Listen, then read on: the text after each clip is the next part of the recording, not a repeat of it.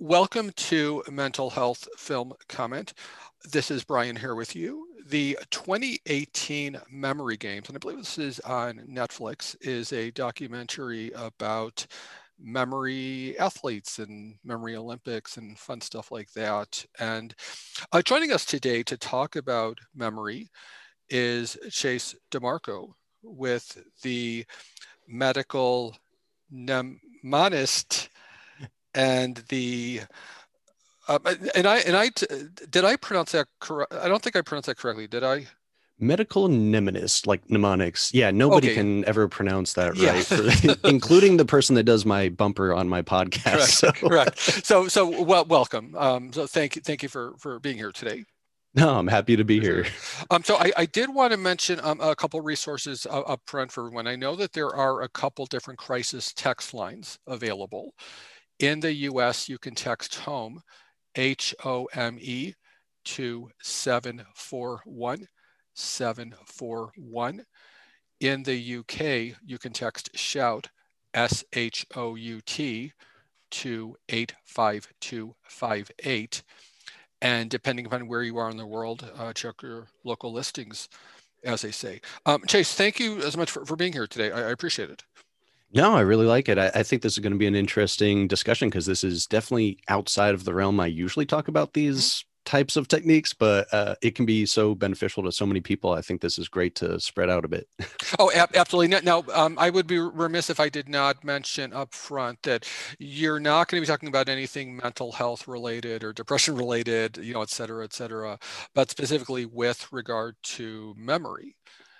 And and I wanted to have you on because I always like to emphasize resources and tools available for people, whether it's someone who is, you know, in, in bed because they, they're just not feeling it and they're, they're going to be in bed all day, um, most likely. And, and conversely, the ones who are doing well and, and so and so want to be want to be sure that everyone um, is um, drawing a blank. That's not a good way to start a show. Drawing a blank as far as the very contradiction of what, what we're talking about today. Yeah, um, memories. so, yeah. Um, so I, I, will try to keep the um, brain farts to a minimum because then that contradicts what we're talking about.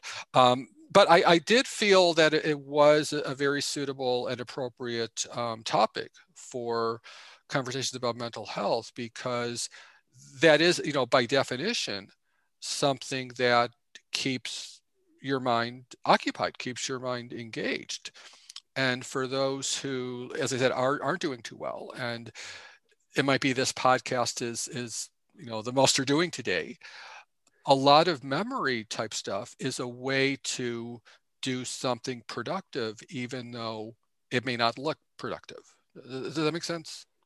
Uh, yeah, I think I see where you're going there. And, you know, I'm definitely not a mental health mm-hmm. professional. So don't take anything I say here as mental health advice or anything like that. But there is a, an interesting amount of resources out there. And actually, we can maybe add them to the show notes afterwards. Uh, as far as memory palaces and other mental techniques, really helping those with mental health concerns.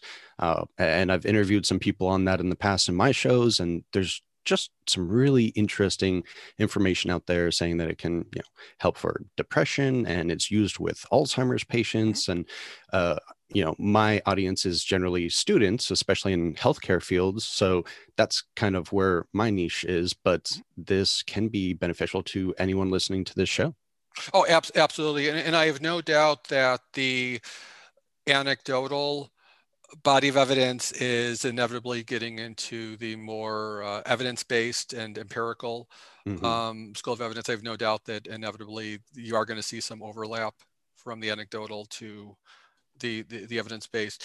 Um, honestly, and I, I hope this doesn't sound mean or or whatnot, but part of me was conflicted about having having having the memory be and physically obviously we're not talking about um, memory in terms of alzheimer's and and but but more in the sense of like an active act of memory such as what's depicted in, in memory games mm-hmm. uh, but and again I, I hope i don't sound like a terrible person when i say that but part of me wants to keep the secret to to myself and i don't know if you've ever felt that way because it's something where it's not really taught in schools that much it's not and so there's almost like a sense of like like when you discover a new band you like and then you're you, like you don't, you don't want anyone else to find out about it that's the way i feel about a lot of memory arts it's like I, I don't want anyone else to know because it's like I want that to be my you know what I mean? Do you ever get that that do you ever feel like that?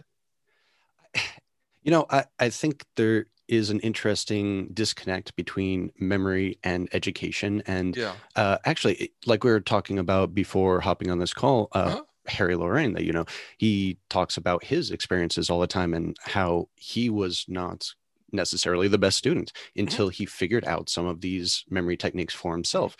And there's always been a disconnect between memorizing information and understanding information. Mm-hmm. And in education in general, they try to separate those two.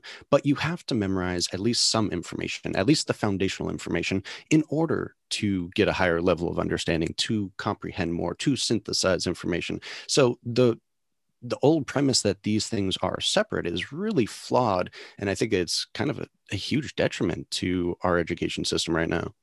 It is. Well, well, I remember when I was in, in school, and, I, and I'm originally from Buffalo, New York. So there would be, an, and I'm obviously not in, in New York any, anymore. You know, we moved when I was little, but I remember when I was in school, there were these mnemonic tools to remember the Great Lakes. Mm. I don't remember what, the, what, those are anymore.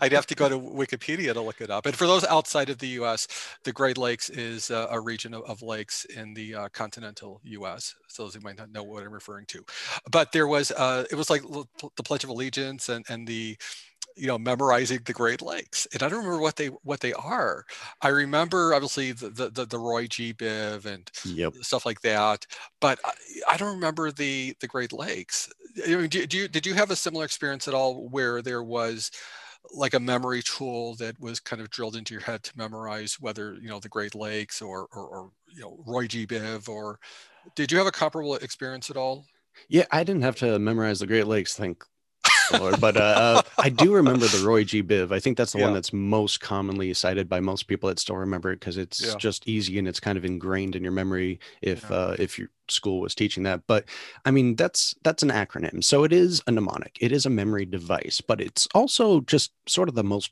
basic type of memory device and generally speaking and speaking from you know medical school we had tons of acronyms for different things and you don't remember them after the test usually because uh, they're they're kind of meaningless. They're pointless. They're just arbitrary letters put together usually initialization either taking the first letter of every word or something along those lines but they're not great memory devices and i can't think of a single experience that i had where we used visual mnemonics or some sort of more advanced memory technique which you know that that's kind of what I try to teach students now, and especially when I'm tutoring medical students. Well, I'm just like I said, I'm I'm I'm happy to have on the show. So I, I don't want to you know contradict what I said about you know the, the feeling of selfishness. I want to keep it keep it a secret. Um, anytime, and and if anything, I want people listening to have that that same sense of like, cool, I got something cool that no one else knows about you know so, so i guess that, would, that would be a way of putting it. I mean if i can impart that to those listening then then my, then my job's done basically. And, well, education absolutely. yeah education should not be kept to anyone. We should share as much useful information as possible and techniques to learn more effectively. At least that's my kind of philosophy. Um, that's why i started a, a, website a long time ago. When i started med school it called free med ed. It was for free medical education because i don't believe that all of these educational resources that cost thousands of dollars a piece for you know third party videos and hundreds of dollars per textbook it, no we need to share information. We need to learn as a society and not keep things secretive. So you know that's where i would probably push back yeah, on that one. Absolutely. Well well one of the um well my exposure to the, the memory arts as such as you're describing them and you had mentioned harry lorayne um, and, and that's for those who are listening, that's L O R A Y N E, uh, not Quiche Lorraine, but L A L O R A Y N E. Lorraine. And he is actually, for those who don't know, is a magician uh, in I guess one of his his day job or the night job or whatever it would be, and I my exposure to a lot of the memory art was and has been and continues to be through magic. And and hmm. so i guess i may, might account for the feeling of you know wanting to keep it secret. And uh, some some sort of like mixed emotions of, of, of on one hand I, I, want to share the info but on the other hand i want it to be um, you know what i mean? Because that's a good feeling to have. Like when, when you know it and it's like yeah. You know what i mean? feel that, special yeah exactly yeah, exactly yeah. It's like it's like yeah yeah i guess that would be a way of putting it and i know something uh, that everyone else doesn't know this is awesome. Yeah yeah it's, it's like it's like this secret fraternity this this this secret uh, mm-hmm. society that you know people listening today to this episode are are, are privy to so it's almost like the, the, the thing in spider-man you know w- with great power comes responsibility don't don't go to las vegas and, and and try to pull a rain man in the casino speaking with... of i'm calling from las vegas right now oh, so. oh you are okay yeah see so the, so there is what we're talking about has real life experience Mm-hmm. Um, now, granted, those listening, they, they might immediately go to the most trivial and, and the most mundane, whether it's uh, remembering a prescription or remembering, uh, you know, any you know any laundry list, you know, you know whether metaphorical or actual um, list, but there is um, more significant and more um, non-trivial usage of, of mm. this. Oh yeah. I, I think it's incredibly wasteful to try to use these techniques for something like a grocery list. Yes, you can practice that way, but it's so boring that no one wants mm-hmm. to. And then they get turned off by the technique because like, well, I'm bored with this. I can just write this on a notepad in, in my phone and remember the groceries I need to get. Why would I spend all this extra, you know, mental faculties on using these techniques, which do take some skill to mm-hmm. develop and, and, some time to develop at, eh, on a grocery list. But no, we use them in medicine all the time. There's actually quite a few companies, and most of them I've interviewed at this point mm-hmm. that have very, very successful uh, videos and uh, different educational materials that help students learn very complex materials and a lot of information because uh, the quote in medical school is you uh, drink out of a fire hose. It's just so much information. Mm-hmm. and these mnemonics used properly are extremely useful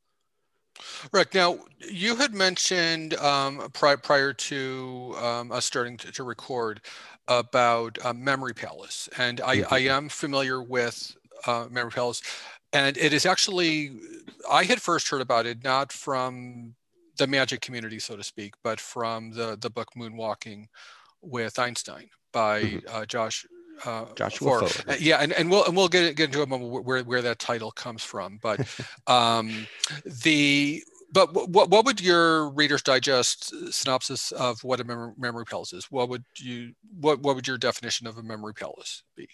Um, I would have to start before that. Uh, the memory palace is really a storage device. Mm-hmm. It's part of the mnemonic technique, but there are a lot of tools that you can use within a memory palace. So, like the Reader's Digest version would be start off with a visual mnemonic. So, this is where you convert some bit of information, some word, some concept, some technique into something visual. And the process of doing that is a little bit time consuming. You need to find something that's personal to you, something you're going to remember later on, usually something that's outrageous. Maybe it's violent, maybe it's sexual, usually stand out better.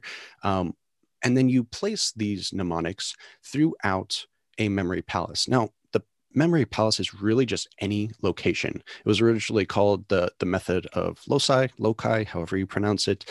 And it doesn't have to be a house, it doesn't have to be a building, but it can be. It can be outside, it can be digital. I know people that have made memory palaces from TV shows that they just know the set very well, mm-hmm. from Minecraft, from magazine articles. But in general, like the easiest way to start off is probably to use your own house because you can close your eyes and visualize your house pretty well. You can walk through in your mind's eye your entire house. So as long as you can visualize the location and the details of the location, it can be a memory palace. You can use hospitals, you can use libraries, schools, where the local gas station that you frequent, restaurants, whatever you can visualize can be a memory palace. Now, have you heard the, and I'm not sure if this is true or not, but my understanding is that with with what you just described, that has its origins in uh, in, in, Greek um, in Greek society. Specifically, there was a Greek philosopher, and there was a uh, building, uh, you know, some some banquet, and there was a huge fire, and the building was it might have been a fire, or I'm not sure what it was, and the building was destroyed, mm-hmm. and he had to identify the guests at the banquet, and this is obviously you know before you know you know way back when in the old days, so he had to go by you know memory, and is is that is, is that synopsis correct or accurate, or have you heard variations of that um, as far as being the, the the roots of the memory palace? Yeah, that's definitely the origin story that's going around. Whether it's anecdotal or not, we really don't know. But yeah, basically, the building collapsed. People are trying to find out who was where. He could then close his mind or close his eyes and open his mind and by using techniques some, similar to this, he could locate every person from where they were sitting originally. And back then, you know, there wasn't as much written text. Everything, whether you were giving a, an orated speech for several hours or you were trying to memorize math and sciences, you had to actually memorize it. You couldn't write down all of your notes like we do in school now. You had to use memory techniques back then. Mm-hmm. And we've kind of lost a lot of that over time, but our minds are definitely capable of still doing this. Yeah. Now, are you familiar? And this is an author who I believe, and I, I, I, got his book from the public library, so I believe his books are, are general audience uh, targeted as opposed to magician audience. I, I want to make that distinction because I want I always want to be careful anytime I mention an author's name that could be Googled, and I don't want to be Googled. You know, I don't want people Googling something that should not be Googled unless you're you're privy to it. But there is one author in particular I wanted to get your thoughts on, a uh, Dominic O'Brien. Oh, O'Brien. Yeah, I believe he was a seven-time world champion mm-hmm. at some point, and uh, I actually started off with a lot of his material too.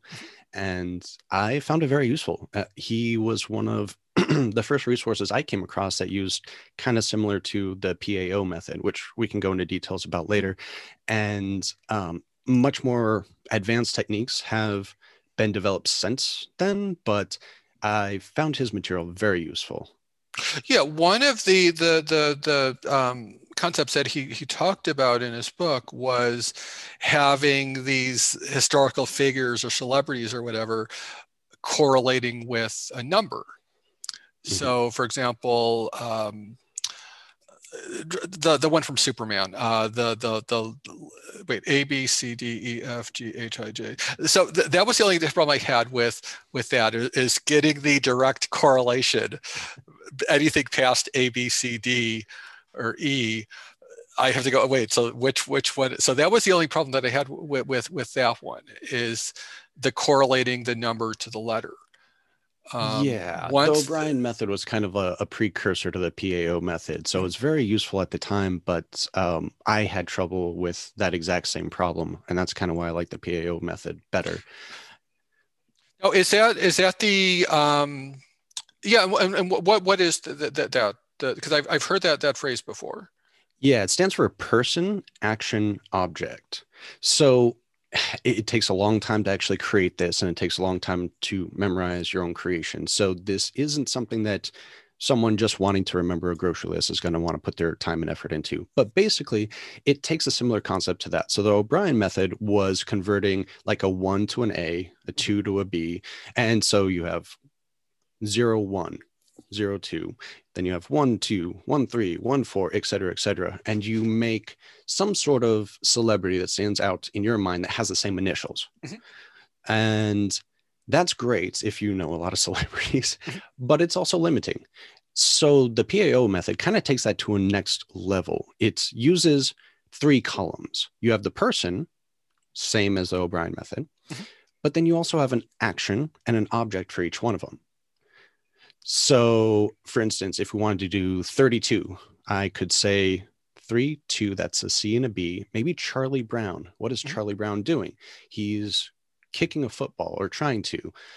And the objects of football, the action is kicking. right? So now we have a person, an action, and an object.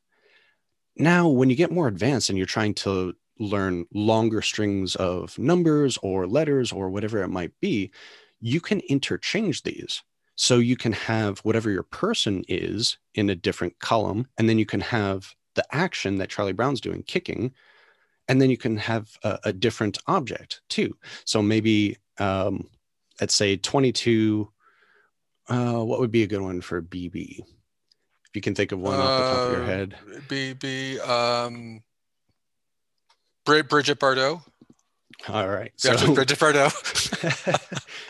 so we can have BB and then CB. So Bridget Bardot is now kicking the football or kicking will take the action. And then we could have the object from a third column. So by having these three columns, you have three options for each combination of letters or numbers. And it just gives you a lot more variability. And then you can kind of make a whole story out of it.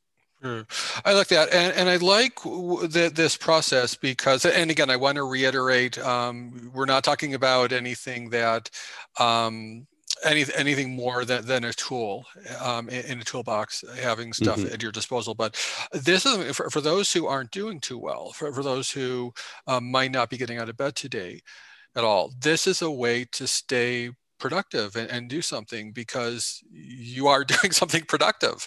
I mean, it is something that that you can de- definitely say, okay, this, this, and uh, this. So I just I just wanted wanted to to underscore that that it is a yeah. way to stay busy and stay occupied, even if you're not feeling well your most important you know part of your body is your brain so exactly. even if you're yeah. sitting in bed you can create mnemonics while you're there you can think of things and then you can review them in your head you can create a story and really entertain yourself so it can be a really fun and creative process once you get the hang of it. But like you said, they're all tools. Every mnemonic device is a separate tool. And Absolutely. And, and the thing that I like about it is it's a very empowering process. Mm-hmm. It, it, it allows you to, you know, to, to obviously play an active role in memorizing stuff and not just be uh, you know a passive uh, observant uh, oh you know like eating broccoli but rather having it be, a, like you said, you mentioned the word uh, cre- creation, and um, you know, having it be a, just a creative process. Um, I think that is so cool. Yeah, I have a terrible memory. That's why I started the Medical Mnemonist yeah. podcast. So I could have taken all of these courses from these memory champions and mnemonics instructors and, you know, been charged thousands of dollars. I'm like, hmm, I'm just going to start a podcast and then invite them on. so I get to ask them my questions for free.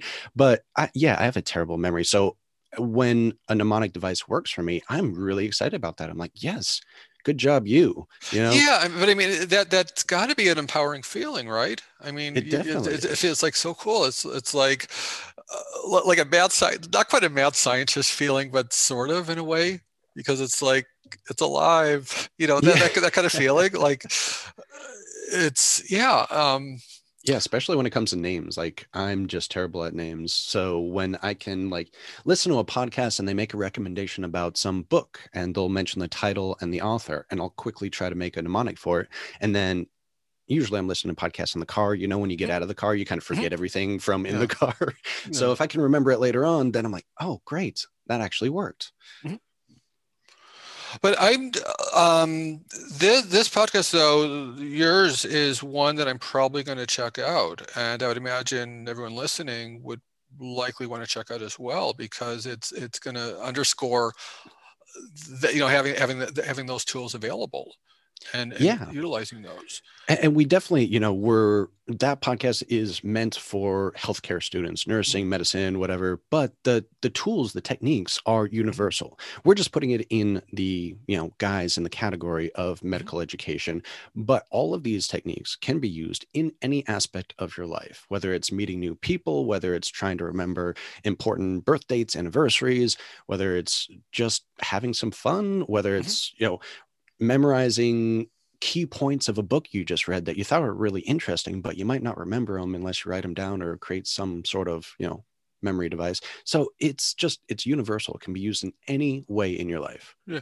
And one of the nice things also is f- far too often uh, there are you know whether it's good memories or bad memories or you know some combination thereof it's often spoken of in the context of something that transpired and, and we were you know react you know having a reaction to it mm-hmm. with what you're are talking about um, today and, and with what you're describing this is an active um, you know creation and and construction of new new memory palaces you know I'll say the word memory palaces and um, and, and rewiring of, of, of the neurons and a great way to uh, you know build out that buffer and that safety net for uh, any future occurrences of oh it's you know uh, you know what I mean? It, it, it's it's taking a more active role yeah. in, in, that process. Well memories are so fallible. That's just yeah. that's they're not meant to be long lasting unless mm-hmm. they're repeated. So mm-hmm. we always cover the forgetting curve. It, it was a study done a long time ago. It says you know basically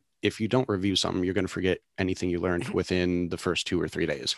So we also do definitely emphasize spaced repetition. So you, you can create it, but you want to go over it several times in your head and you want to go to, over it the next day and like two days after that and like four days after that and just do that repeatedly until it solidifies more. And I also recommend that people like write down their mnemonics just as a reference because if you don't go over it for a while, you're still going to forget it. Your memory is just not meant to remember everything forever.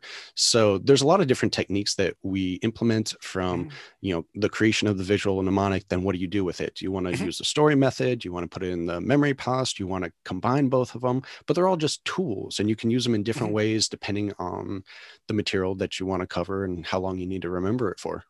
Yeah. Now, one thing I wanted to ask you is your um, exposure and interest in the memory arts is in, in the context of medical, um, you know, medical um, vernacular and whatnot. Mm-hmm. And undoubtedly, I, I would imagine, I, am guessing 99.9% certainty, there's uh, people in law school who are um, utilizing these techniques. I would imagine that would be essential for someone to pass a bar exam. uh, I'm sure that people can you know pass without it, but I imagine this plays a large part in passing the bar exam. And then there's also the the aforementioned uh, you know magicians and, and, whatnot.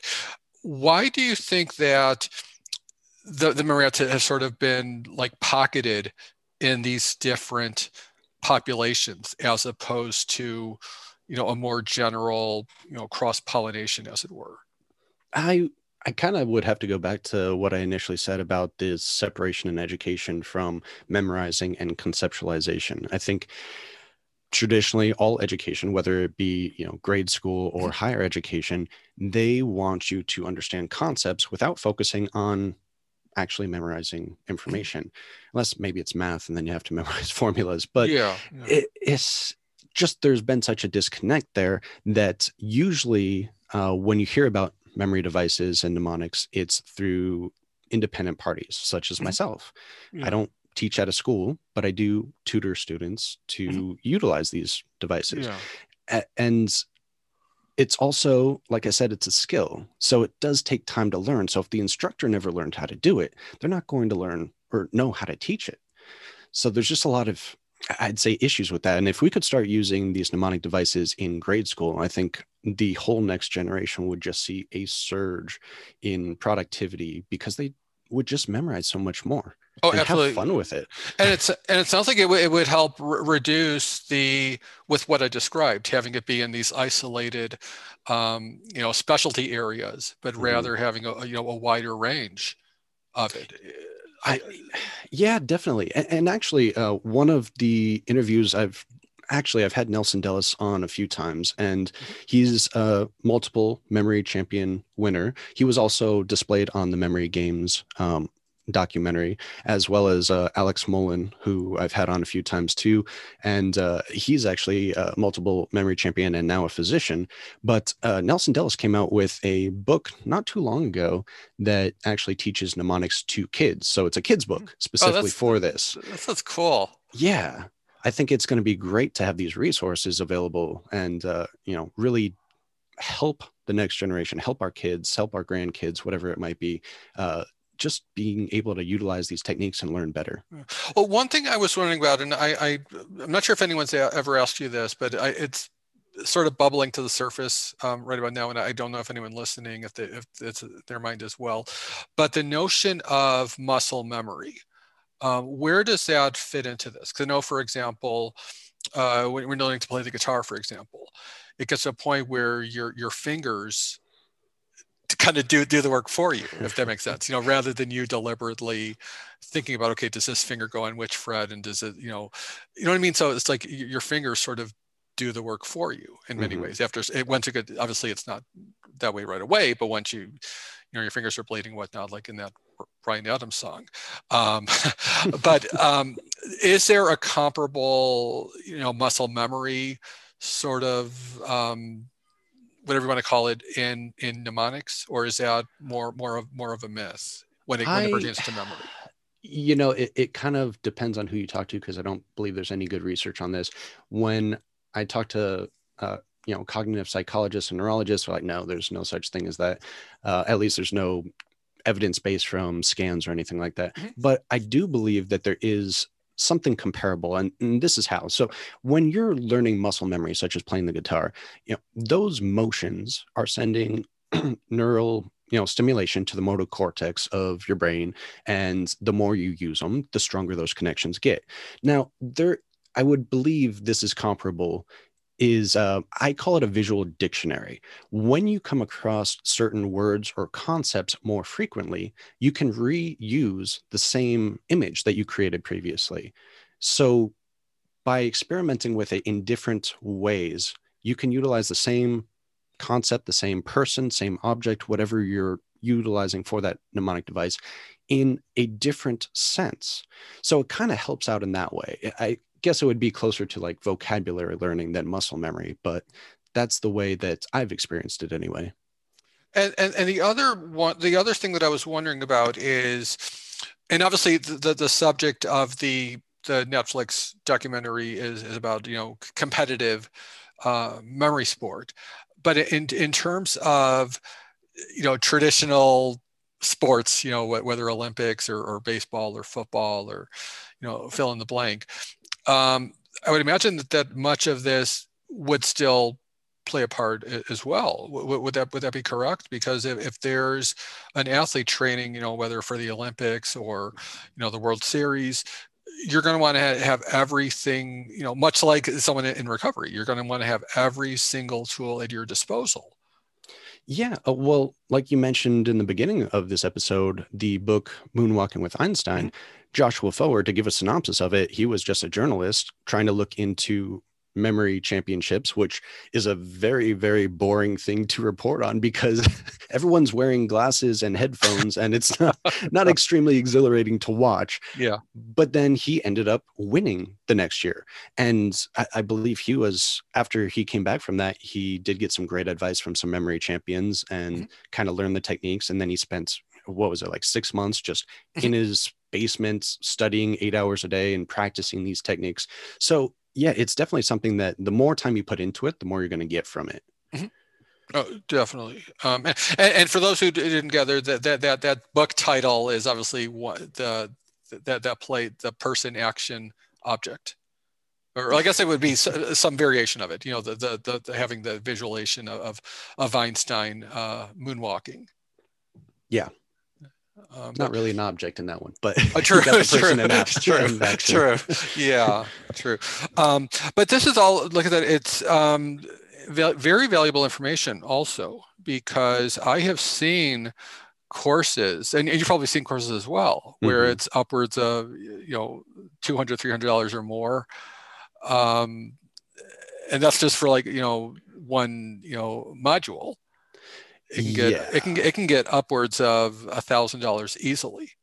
You know, there's a great free course from another friend of mine that I've had on the show a couple of times, Anthony Metivier. Mm-hmm. He runs the Magnetic Memory Method website. Mm-hmm. And he does have like a, a four part video series to give you the mm-hmm. basics mm-hmm. for free. And then if you want to pay for the more advanced lessons afterwards, mm-hmm. you can. But that's a great place to start, as well as both of our you know podcasts and yeah, yeah. Uh, other materials similar to that start off with free stuff see if it's mm-hmm worth your time if it's something you really enjoy doing before paying for something. Mm-hmm.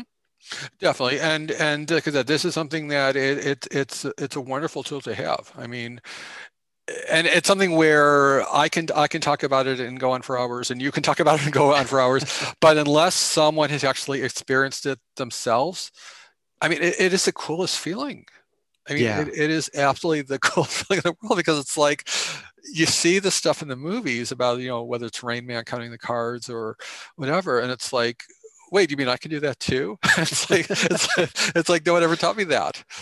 Yeah, um, we so might that, have to do a separate episode just going over some examples of all the different techniques. yeah, uh, definitely. And even like the, those those summer contests you see, like uh, like count how many jelly beans are in a stuff like that, where it it would still be. Um, and, and, stuff where it's yeah just so many different examples so many different examples I, yeah I, and they're could, not superhuman like every yeah. memory champion will tell you i have a bad memory there's nothing special about their brains that allow them to do these techniques. And actually, mm. they've done MRI studies of this and found that to be true.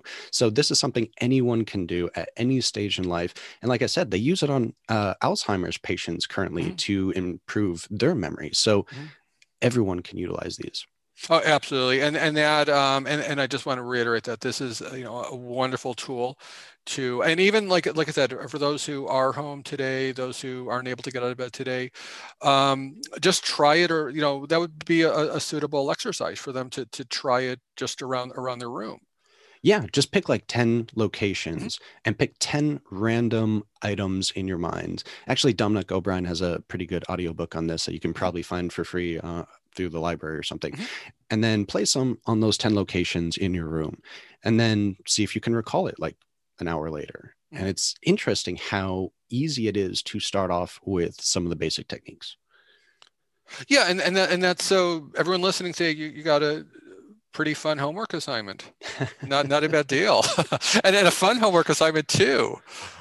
I mean yeah um so as we wind down, I, I did want to mention um, a few more resources because uh, obviously you know we want to keep keep the emphasis on um, mental health. So I, I do want to um, just remind everyone that, that there is um, Men Mental Health America. Their website is uh, mhanational.org.